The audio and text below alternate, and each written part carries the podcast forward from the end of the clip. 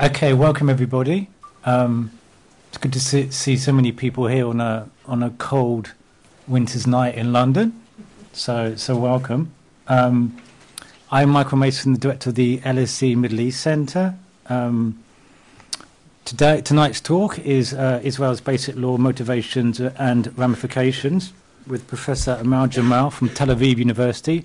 Before I introduce the uh, speaker, just to give you a few details about the format uh, for this evening. Those of you, some of you I know are regular, so you know what to expect. For those that don't, um, uh, Professor Jamal will give a talk. This will be a, a, PowerPoint presentation for about half an hour.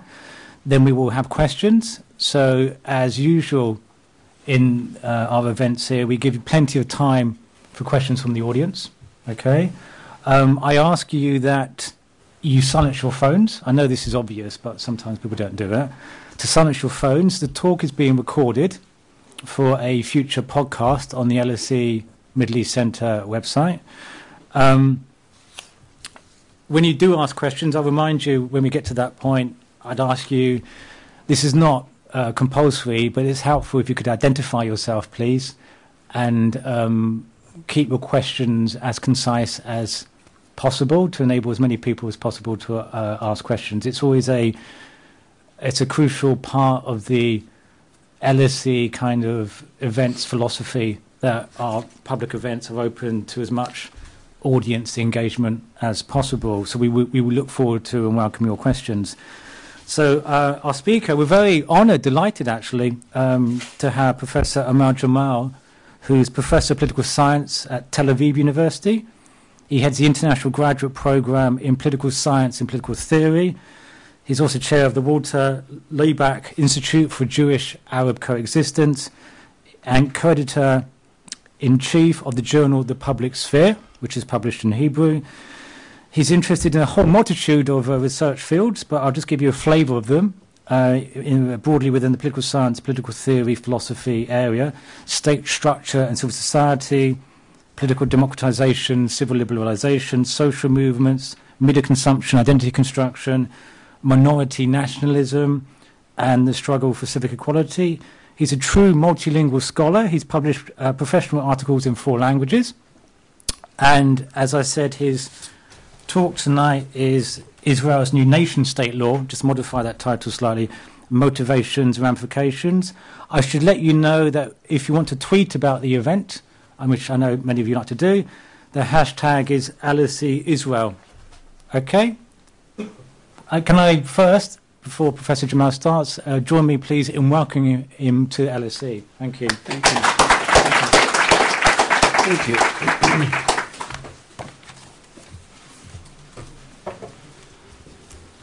well, good evening, everybody. I would like to start my talk with thanking Michael and Rosa for the warm welcoming uh, to the Middle East Center at LSE. I would like to thank you for coming in this cold evening.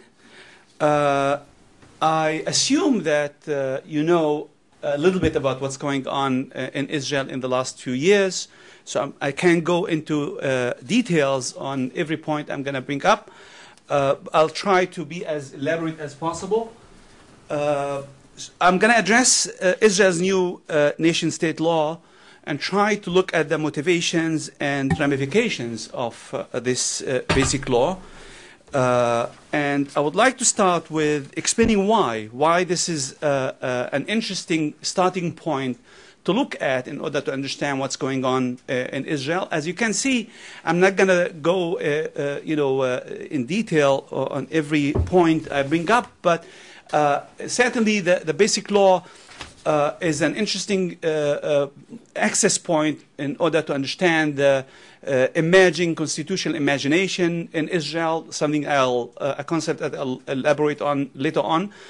Uh, it's enabled us a better read of the social and political trends taking place in Israel in the last few decades.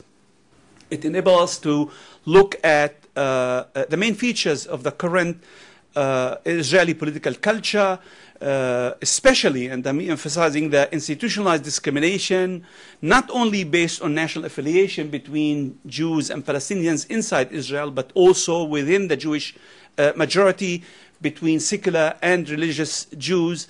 It enables us also to draw attention uh, to the uh, fragility of the democratic procedures uh, in the Israeli political system, as well as it enables us to point out the, uh, uh, the very often tyrannical, na- tyrannical nature of the decision-making process taking place in the Knesset in the last few years.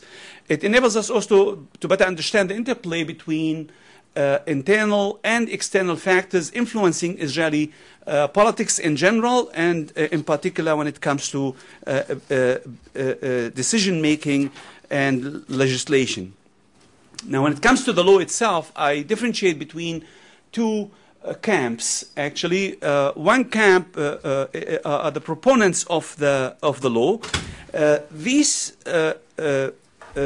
MKs, usually political parties, uh, social forces, uh, belittle actually the importance uh, of the law, and they say the law is not doesn't bring anything new. It actually only reflects uh, uh, the reality that has been taking place uh, in Israel in the last few decades, and therefore it's only uh, a natural development that has, should have uh, taken place in the past and did not.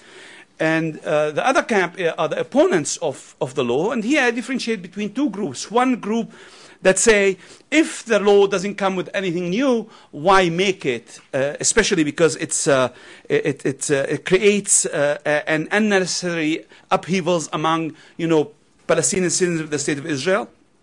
And the second group within the opponents' camp say that uh, it's a very, very serious and fundamental change taking place, reflecting actually the uh, hegemony of the right wing, uh, conservative, nationalist, religious, uh, uh, historical bloc that uh, is, established itself in the last few decades, mainly from the beginning 1980s. And as a result, it introduces a new constitutional and political reality that reflects the uh, the ideology actually of, of this uh, historical bloc. Uh, when it comes to my position, I agree with the uh, second group uh, of the uh, opponents of, of the law, and I dis disagree with those who belittle the meaning and the impact of, of the law, and I maintain that the new law aims to construct actually a new constitutional reality in Israel uh, it is rooted in a transformative constitutional imagination. It, uh, uh, uh it, comes to uh, uh, propagate, actually, to promote the domination of a new closed ethno theological perception of the Israeli state. and this new ideological perception of the state uh, has a, a, clear formula that tries to uh, actually uh, overlap uh, between the land of Israel, the people of Israel, and the state of Israel. I'll elaborate uh, on that uh, in, in, a minute. in my view, this basic law is a, a comprehensive attempt to redefine the main characteristics of the Israeli state, and it's not limited to uh, ascribing certain values to it, as some of the pro proponents of the law uh, uh, argue. Uh, now, um, in my view, this basic law is ingrained uh, in a transformative constitutional imagination, uh, and I would like to say why I think so. First, it does not allow any reconciliation between the national and the civic character of the state. This is something new. And it's new because it, it contradicts the Israeli constitutional tradition ingrained, ingrained in the Israeli Declaration of Independence.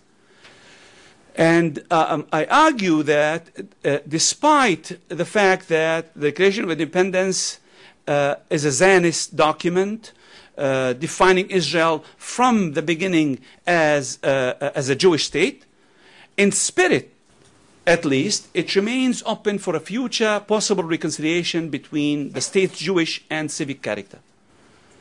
It didn't happen, but it's, it's an open document. And those who read the Declaration of Independence can see what I'm, uh, I'm talking about. This is opposed, of course, to the new law that tries to close this openness and uh, define the state in a certain way that I will elaborate also later on. Uh, so the, the, the, the, new law uh, has ramifications not only for non-Jewish citizens, which is natural. Uh, those who know Israeli politics know the Israeli-Palestinian conflict, know that there is a deep conflict between the Jewish community, uh, majority inside Israel, and the minority of Palestinians who remained in Israel after 1948, and as well as with the Palestinians living in the occupied territories in the West Bank and Gaza, and of course with the Palestinian people living uh, uh, in exile. Uh, so it's not only about that, it's also about the difference uh, between you know, the, the, the, social and political trends taking place uh, among uh, a growing number of Israeli Jews who are becoming more and more religious and nationalist vis-a-vis liberal segments of the Israeli uh, Jewish society. And it's uh, uh, transformative uh, in, in, the sense that it deviates from the dominant meaning of what we uh, uh, call uh, civil sovereignty the, in the modern state. civil sovereignty in the modern state is usually a sovereignty of the citizens of the state. And we're talking here about something that comes to replace the sovereignty of the citizens with the sovereignty of, of an ethnic nation uh, that part of it, part of which lives outside uh, the borders of the state of Israel. So it's uh, this this change is very uh, uh, fundamental in my view, and we have to delve deep into the uh, building blocks of the law in order to understand this uh, transformation. But before I go into that, I think uh, uh, an epistemological framework is necessary in order to make that more understandable. Uh, I draw on uh, several people, of course, when I speak about uh, this topic. Uh, uh, and, and, the main concept, I repeated already uh, several times, is the transformative constitutional imagination. And one of the proponents of this concept is part of this university. when I cited him first, I did not know that, but when I looked looked him up, I found out that he's from LSE. Uh, it's Martin Loughlin from the uh, law school uh, who uh, argues that a political reality uh, uh, must obtain affirmation from a symbolic legitimizing foundation that is deeply related to either a sacred source or a form of collective representation. When it comes to the concept itself, he defines constitu constitutional imagination uh, as referring to the manner in which, and I'm citing him, of course, manner in which constitutions can harness the power of narrative, symbol, ritual, and myth to pro project an account of political existence in, a, in ways that shape and reshape political reality. End of citation. He draws on the French philosopher Paul Ricoeur, arguing that the idea of collective self-representation, and citing uh, him again, is situated at the core of the constitutional imagination, and its meaning is determined by an interaction between the concept of ideology and utopia. Of course, those who know Paul Ricoeur can go back to him and find out the difference between ideology and, and, uh, uh, and utopia. I can't get, go into that uh, today. But in order to make my point clear, Ricoeur differentiates between reproductive imagination manifested in ideology and productive imagination that is articulated in utopia. Reproductive imagination assumes the existence of an original reality, and the image is uh, uh, a never uh, equal copy of it. Uh, productive imagination, in contrast, is not duplicative of any uh, of and is not determined by original reality. And I think uh, when we come to this concept, it's important to speak about the productive, uh, uh, uh, uh the productive dimension of the nation-state law in Israel, because it tries actually to go beyond uh, summarizing an existing reality as the proponents of the law argue and produce a new reality that is, is different. Uh, productive imagination is related, according to Ricoeur, to the possibility of the nowhere in relation to our social condition, which means it's trying, it has a, a, a metaphysical uh, dimension, trying to bring an ideal reality into uh, uh, the uh, reality in which we live. And this, of course, means that uh, uh, the role of the law is far beyond trying to summarize what's going on uh, uh, uh, on the ground and bring a model that Israel should aspire for. and I will elaborate or illustrate what I'm speaking about in a minute. of course, we can go on with, uh, uh, uh, with, with, this uh, epistemological uh, framework, the, the, the, last point I would like to, to uh, speak about that for imagination to be effective, and we are talking about constitutional imagination, transformative constitutional imagination. For it to be effective, it must transform existing categories to point a new kind of reality, which means it cannot be completely disconnected from reality.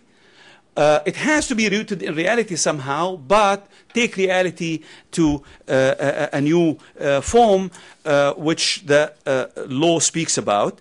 Uh, and of course, there are a few other ideas that I bring in, in, in my paper about this topic, and because of the limitation of time, I'm not going to go into them at, at this point. I would like to give you a brief history of the law um, the, the, first uh, iteration of the law, the first version uh, of the uh, of the bill at the time came about in 2011 by uh, a member of the Kadima party at that time, the ruling party of Olmert and Sharon before him, uh, uh, Avi Dichter, who was the head of the General Security Services in Israel, who before the hand was the chief of the Israeli uh, Marine Forces and the Israeli uh, army. So he's a security uh, man who became a member of Knesset, a member of parliament, and uh, uh, part of the Kadima party, and moved later on to the Likud party because of his uh, attitudes, his ideology as more nationalist, as more security-oriented person. Uh, the, the, second uh, formulation came about uh, in the 13th, in the sorry 19th Knesset in, in 2011 by uh, Ayelet Shaked, uh, whom we know uh, as the uh, justice minister in Netanyahu's government currently. Uh, and uh, of course, she was part of the Jewish Home Party, which she left a few, few weeks ago in order to establish a new party called the New Zionist Party. Uh, those who are interested in Israeli politics, of course, can go and learn about this process or this change uh, a little bit more. And the second was uh, uh Yariv who was part of the Likud party, a very close uh, affiliate of Prime Minister Netanyahu.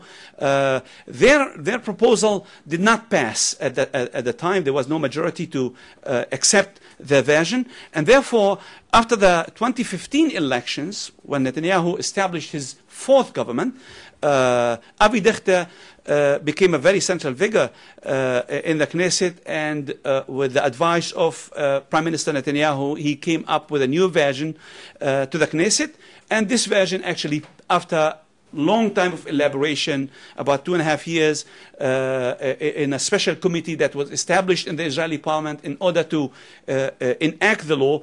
Uh, this law was confirmed by a majority of 62 vis-à-vis 55 on 19th July 2018. And this shows you, the 62 versus 55, that the law actually reflects a deep rift in Israeli society.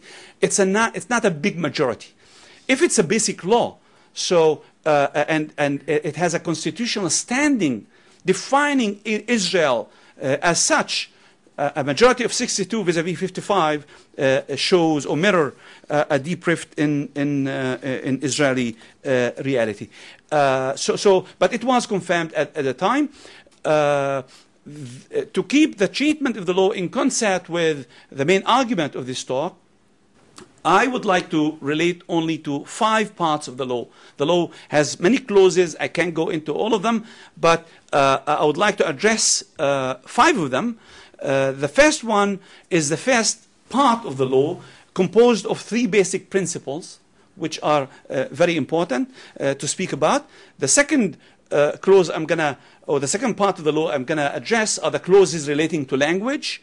The third and fourth part uh, clauses uh, related to the, uh, the ingathering of exiles and the relationship between the state of Israel and the Jewish diaspora.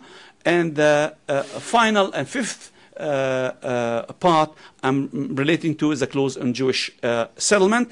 Uh, of course, why relating to these, you will uh, probably understand by uh, when, I when I elaborate on, on these parts in in a minute. So let's start with the with the first. Uh, component with the first part of, of the law, and we are talking about uh, uh, um, uh, the, the uh, basic principles. As you can see, the first principle, uh, I'm going to read it to you. The land of Israel is the historic homeland of the Jewish people in which the state of Israel was established. Now, reading this, uh, of course, it doesn't differ very much from the uh, Declaration of Independence, uh, but it's still uh, it's a continuous, uh, it's, a, it's, a, it's an attempt to establish a continuous uh, historical bond between, an exclusive, of course, bond between the Jewish people and the land of Israel, which for some people it's called Palestine. Uh, uh, second, the state of Israel has been established in part of historical, uh, of the historical land, and this is a very important point.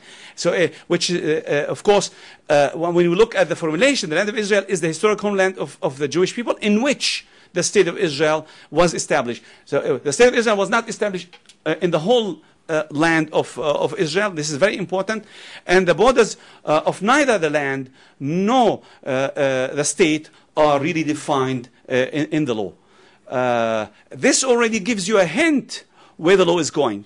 The second principle Israel is the nation state of the Jewish people in which it exercises its natural cultural, religious, and historical rights to self-determination. Uh, of course, this means immediately that no other cultural and historical tradition, namely that of the Palestinians who live on the land, uh, which the Jews call the land of Israel, the Palestinians call Palestine, can be translated into identity and into the identity of the state. The state is exclusively a Jewish state and is, is related to the Jewish people. The national home of the Jewish people cannot also be a national home in other words, of citizens who are not uh, uh, of Jewish descent. And this is uh, uh, important. The third uh, basic principle, the right to exercise national self-determination in the state of Israel is uniquely uh, that of the Jewish people. Which means, and you can look at the points I, I made up here, I, I, I won't go into all of them. of course, it means that self-determination is exclusively for the Jewish people. Uh, uh, it could be since the land of Israel is not defined, since the state of Israel is not defined, it could be within the green line. It could be also uh, uh, inclusive of the uh, Palestinian territories occupied in 1967. Uh, of course, when we look at the policies, recent policies of the Israeli government trying to apply Israeli law in the occupied territories of 1967, then the meaning of the law becomes very elaborate, becomes very important. It relates actually to the land of Israel, including the West Bank and, uh, uh, and the Gaza Strip. The Gaza Strip, of course, is out of the game as a result of the pull out of the Israeli uh, army back in 2005. But we, when we look at the West Bank, uh, Hebron, uh, Nablus, and, uh, and, other areas, it becomes Bethlehem, of course, and so on, becomes a very important point to bring into mind. And of course, when we look at this this, clo- this clause it renders uh, civic sovereignty impossible. Because if the sovereignty is related, the self-determination, which means sovereignty in this, uh, in this regard, is uniquely that of the Jewish people, it means that no other people can be sovereign in the land of Israel. And this is a, a very important and sensitive point that we have to uh, think about when we uh, speak about the law. Now, in order to deepen that point and give it even more Uh, uh, uh, flesh, it, it, it's important to bring up an omitted clause from the bill that, that other people brought up. And let's read together the, the, the omitted uh, clause that was part of the bill and was omitted from the final version, despite the identity of the state of Israel as a nation state of the Jewish people and to anchor the values of the state of Israel as Jewish and democratic state in the spirit of the principles of Declaration of Establishment of the State of Israel. Which means in the omitted clause, still people spoke about the need to balance between Israel as a, a, a Jewish state and a democratic state. Uh, and still refers to the Declaration of Independence, which is an open document, as I claimed before.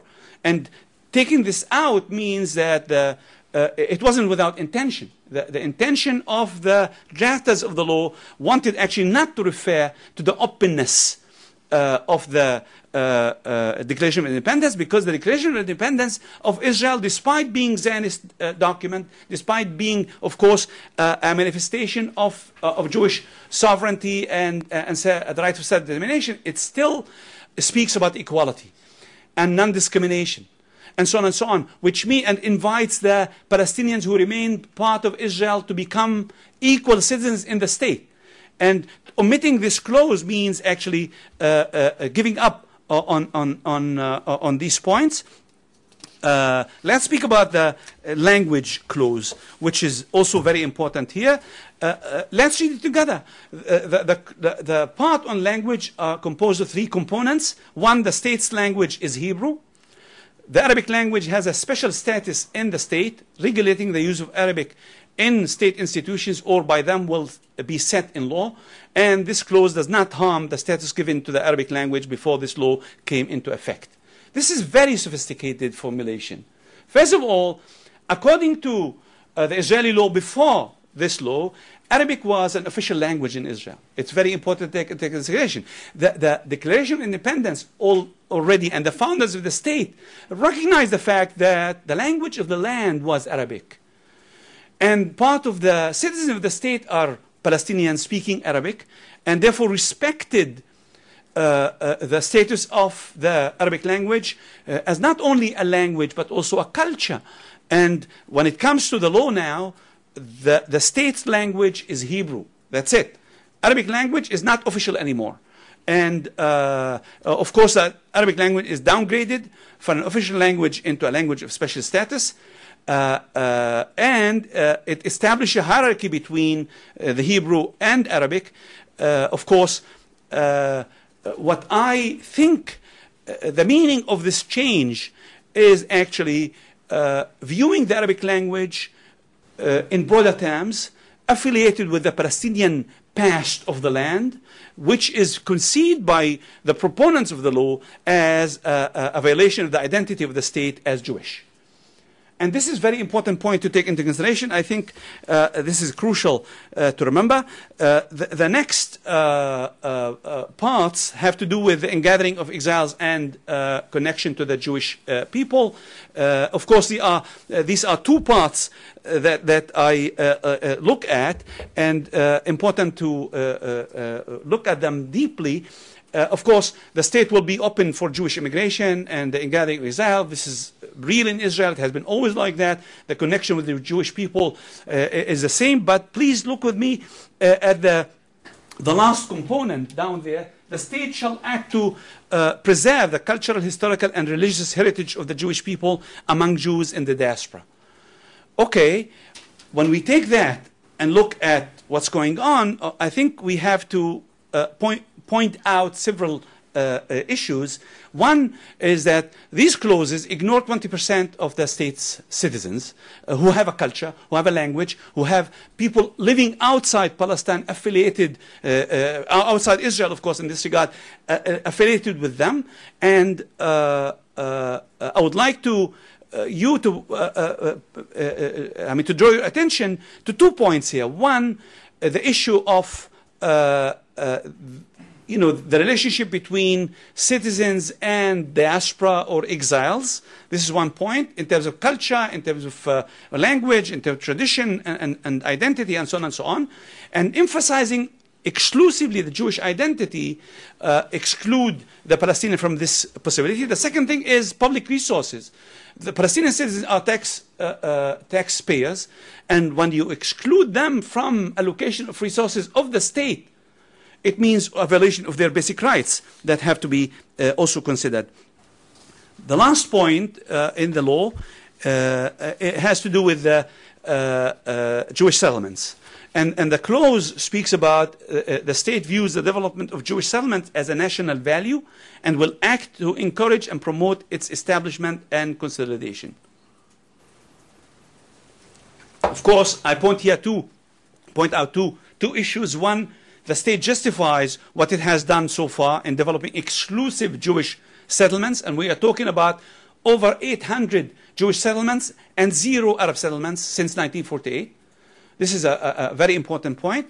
And the state does not view the development of Arab settlements as a national value. If it's only Jewish settlements, then what about the Arab citizens? It doesn't view them as a national value, uh, uh, and this is uh, important to point out.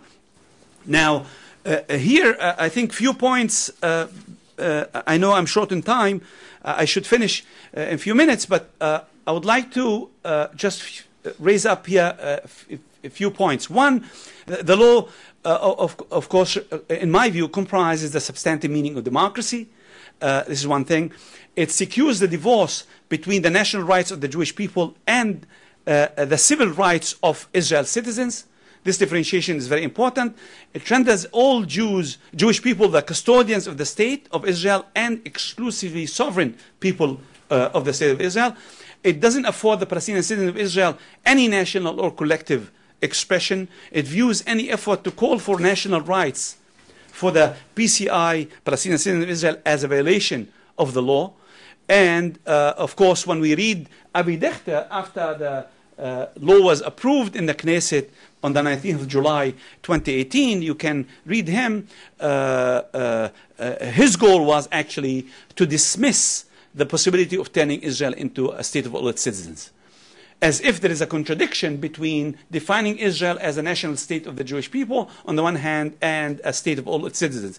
This means that this majority uh, supporting the law views a contradiction between these two uh, uh, formulas, something that differs or deviates from what the Declaration of Independence intended to do on the one hand, and what is accepted actually in normal democracies uh, uh, in, in the West at least. Now, uh, since my time is short, I try to uh, speak about why now. I mean, why the basic law now? Why this basic law? Why the, the, the basic law of, uh, of uh, uh, the nation state law now? I speak about five factors. I'm going to really briefly speak about them in order to leave time for you guys to pose questions. first, of course, it has to do with the Israeli Palestinian negotiations uh, when you establish Israel as a state of the Jewish uh, people exclusively, and you demand that in any negotiations the Palestinians have to recognize Israel as a Jewish state, then it means recognizing it as exclusively Jewish and emptying any demand of the Palestinian citizens for collective rights from any meaning. Uh, it's preempting actually the negotiations between the two sides. This is one external factor. The second external factor uh, has to do with uh, uh, um, the, the, efforts made abroad in certain uh, uh, Western countries to delegitimize Israel, uh, and I think that the, the, this government saw this challenge as a strategic challenge that has to be Uh, uh, uh, of course, opposed, and to remind the world that Israel was established based on the partition plan um, and subsequently recognized by the UN as a Jewish state, and therefore the law comes actually to reiterate this point, and as part of the uh, what I mentioned down there as fight against uh, the BDS mainly, uh, but not only. This is another point. Why now? And the third point, uh, external point, has to do with, of course, uh, uh, the relationship between Israel and the Jewish communities outside. You know, uh, uh, huge transformations are taking place in the Jewish diaspora, especially in the U.S. And uh, liberal Jews have been criticizing the policy of the state of Israel. So, stating this law that clear means that either you're with us or you're against us uh, either you accept uh, the way we define ourselves, we are the sovereign here, either you accept our definition of the state or uh, you are uh, against us, and of course, this puts these Jewish communities on the spot. taking them into a battlefield that part of them don't want to enter in the first place. Two, two internal factors uh, behind the law. One is comes from uh, uh, uh, the institutional tradition. It's the actually the uh, uh, the, the tension that has been building up since the late 1980s, early 1990s between the legislative and the judicial authorities uh, of the state uh, as a result of, of many reasons. I can't go into that. Uh, uh, the, the argument of the main argument of the proponents of the law is that uh, the judicial, authority has been encroaching on the role of the legislative. The legislative has to has the right to define as a representative of the people has to de- have the right to define the characteristics of the state of Israel and therefore uh, the judicial authority cannot interpret the Israeli law uh, according to liberal tradition and uh, since the judiciary have been open and liberal in the 19, late 1980s and early 1990s, uh, uh, the right wing government wanted to put a limit on this interpretation, and therefore uh, the law uh, came in in order to do that. So this is uh, an internal fight between two uh, uh, institutions of, of the state, reflecting, of course, deeper sociological process between the traditional elites of the state who tend to be liberal, uh, who tend to be Western oriented, and the current uh, uh, elites dominating uh, the state of Israel, which tend to be more traditional, more oriental, more religious, and, and, and so on and so on. And therefore, the ramifications have to do not only with the Palestinians, but also within the Jewish community itself. The second and last point uh, has to do with the second uh, uh, uh reasoning or, or, the second uh, motivation behind the law. It has to uh, uh, do with, uh, uh, with the demand of the Palestinian citizen of Israel of defining Israel as state of its, all its citizens. And we see it in two different ways. One, of course, Palestinian members of Knesset have been trying to uh, uh, introduce laws that define Israel as a state of its citizens, citizens. and the second uh, is the attempt made by Palestinian intellectuals uh, uh, who introduced three visionary documents back in 2000, 2006 2007, trying to define Israel as a state of all its citizens. And of course, vis a vis that came up the law. In conclusion, of course, first of all, I hope that I have managed to establish, based on the five clauses I uh, addressed, that we are talking about a new uh, constitutional, uh, constitutional imagination, that we are talking about a huge shift in the Israeli constitutional uh, reality, that we are talking about uh, a deep rift within the Israeli society, uh, not only between Palestinian citizens and Jewish citizens, but also within the, uh, uh, uh, the Jewish community itself.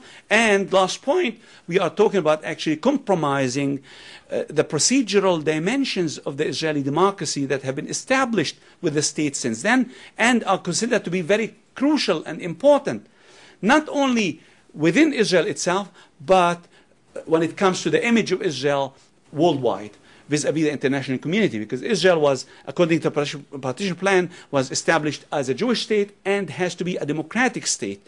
And now we are talking about compromising uh, this understanding of the state, uh, leaving us in, in, uh, uh in an open battle, of course, and the next elections that will take place on uh, April 9th uh, coming up will determine how things will develop.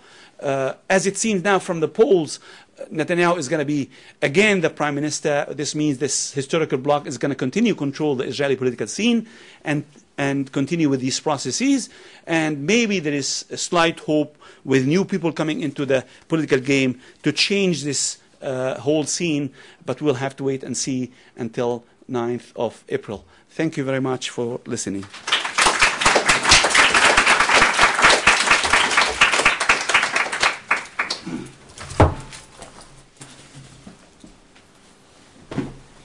Thank you very much, uh, Professor Jamal. There's a lot of discussion over the basic law.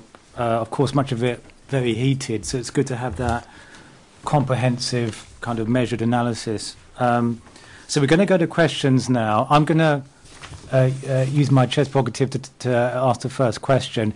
I should add, my, my colleague here, Rosa from the centre, may be going around taking pictures of audience participation.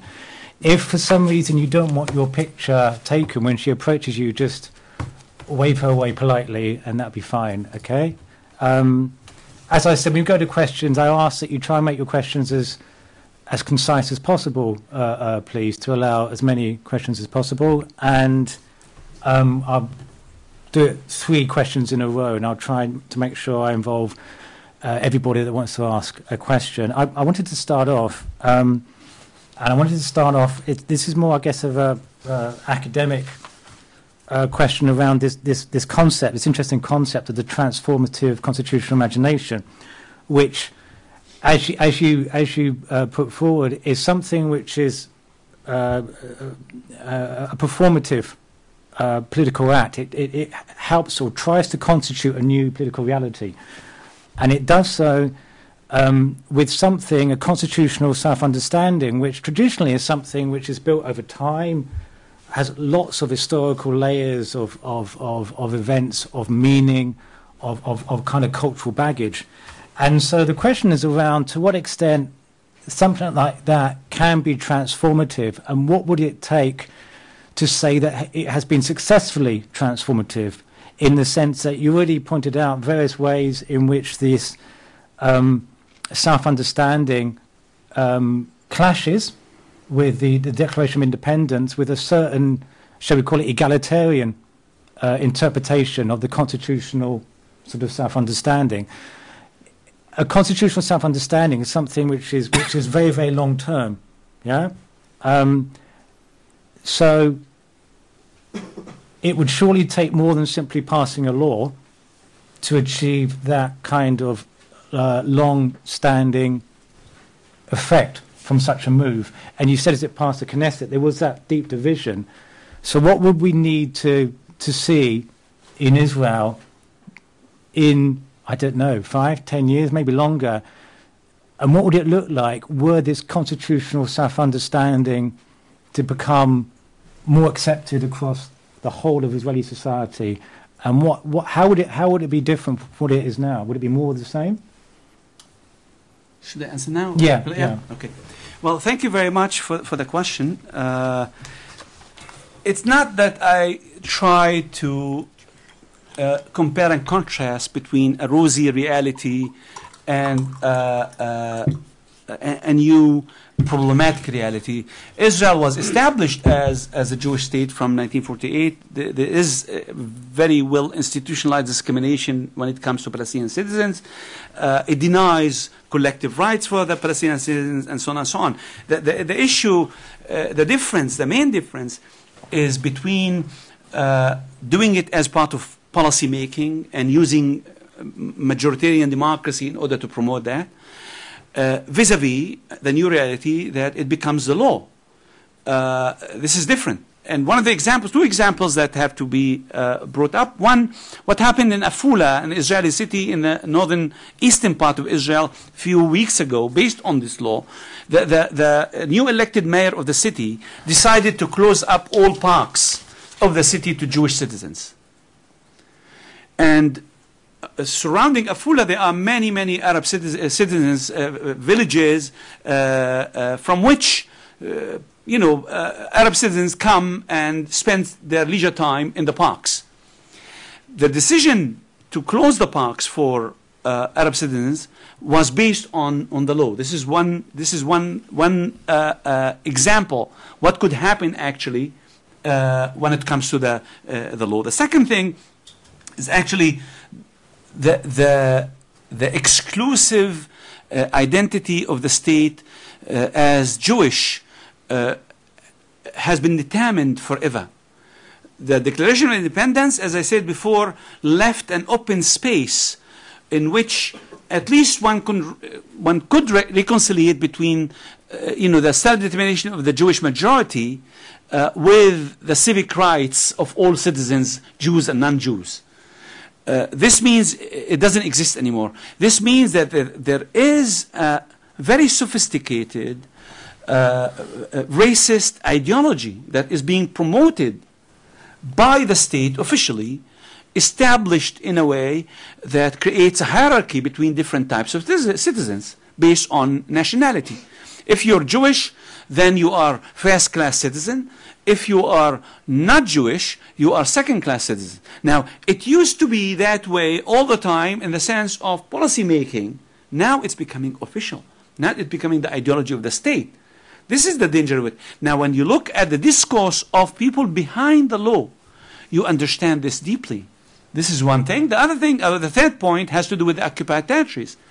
If you define, you know, the land of Israel, in which the state of Israel is established, was established as ex- exclusively the uh, affiliated with the Jewish people, it means that no other people can have the right of self-determination in the land of Israel. This closes up any possible negotiations between Israelis and Palestinians for a future state, and this is very se- serious because uh, any compromise on any piece of land that is considered according to the law, to the Israel law, as part of Israel, any compromise has to pass a referendum not a majority in the Knesset. A referendum, which means because the referendum, basic law of referendum was uh, passed a few years ago, and this means a majority among the Jewish community. Also, knowing what's going on in the Israeli society and the trends taking place in Israeli society, and those of, of, you who are following Israeli society, it's becoming more religious, it's becoming more nationalist, becoming more conservative. This means that there will never be a majority within the Israeli society that allows any compromise on any piece of land that is considered part of the land of Israel. This is a revolution, in my view. This is really a, a, a big change that has to be uh, taken into consideration. Good. Thank you very much. Thank you very much.